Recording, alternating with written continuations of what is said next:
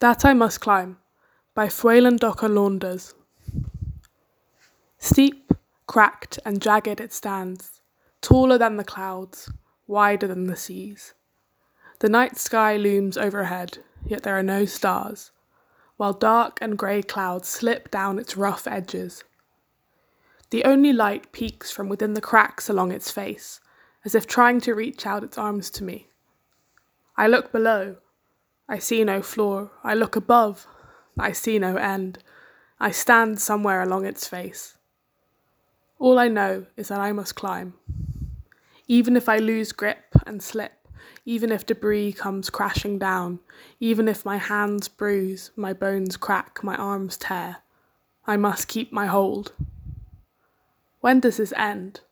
Where does this even bring me? Why must I climb at all? As I climb, I begin to lose myself until I find a crack of light, a window of brightness that pierces from the other side. When I look in, I see everyone. I see you, peaceful, joyful. Yet you do not look back at me. You cannot see me. It is then that I find myself, and I recall why I am here and why I am climbing at all so that one day I can reach this summit. And on that day, I will finally be able to truly say hello.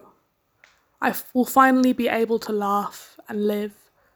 I will finally be able to be the best version of myself. And all that I hope is that when I see you on that summit, you'll still be there to say hello back. So please, wait a little longer for me, okay? I just have to climb some more. Just a little more that I must climb. A description by the poet as to how the poem relates to their disability. The poem is titled That I Must Climb and is inspired by how people, particularly those with disabilities, must work hard to achieve the same level of happiness and self fulfillment as what we would think is normal.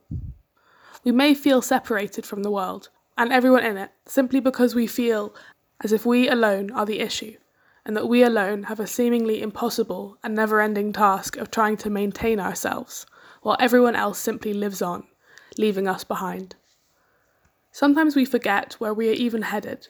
We forget the main component that dictates who we are as an individual and who we are as part of the community we build around ourselves. With a glimpse into that vision, we can be motivated to continue to improve, to learn, to live, and to become the best vision of ourselves. Version and to become the best version of ourselves, and thus, in turn, inspire others so that they may find themselves.